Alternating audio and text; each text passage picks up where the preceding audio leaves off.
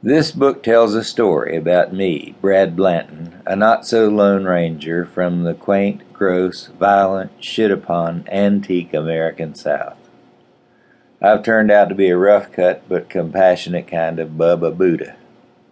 I'm a poor kid from the hills of Virginia who overcame abuse, ignorance, and poverty to become a social activist, psychotherapist, best selling author, pretty good father, bad guitar player, and a poor politician.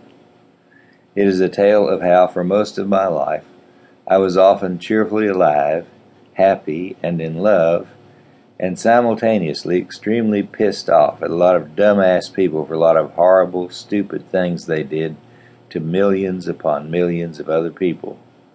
I give some details about that. Basically, I've lived my life as a dung beetle in the shit pile known as the United States of America during the time when its corporate capitalists took the lead in destroying the world, without me ever killing a goddamn one of them. As it turned out, though I thought I was brave, I was a coward after all, and just as full of shit as everyone else of the social classes that I've lived in and with. And I've helped keep up this ignorant, powerful, and poisonous place in the world where I grew up. I want this epithet for my epitaph. I'm glad for what I did with my life, except that I sincerely think that I could have helped a hell of a lot more of humankind in the earth if I'd killed more goddamn rich people.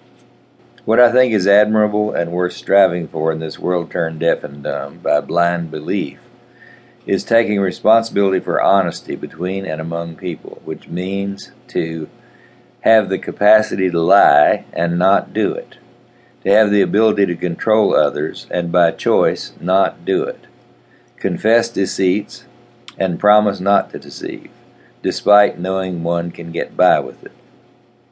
What value do these hold?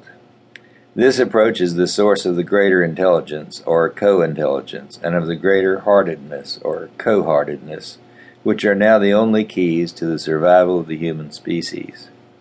We must advance beyond the mere capacity to deceive or dominate or control each other, or be hoisted by our own retard. At least this is the myth that I live by.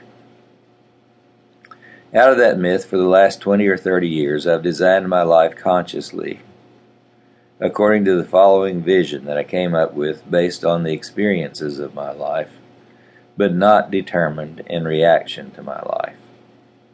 The purpose of my life is to use my perceptiveness, intelligence, love of children, love of people, love of life, and sense of humor by writing books, designing and conducting workshops, sharing honestly with friends, giving talks, making media appearances, being with my family, and helping raise children and grandchildren in such a way as to create the possibility of a lifetime of play and service for every human being on the planet.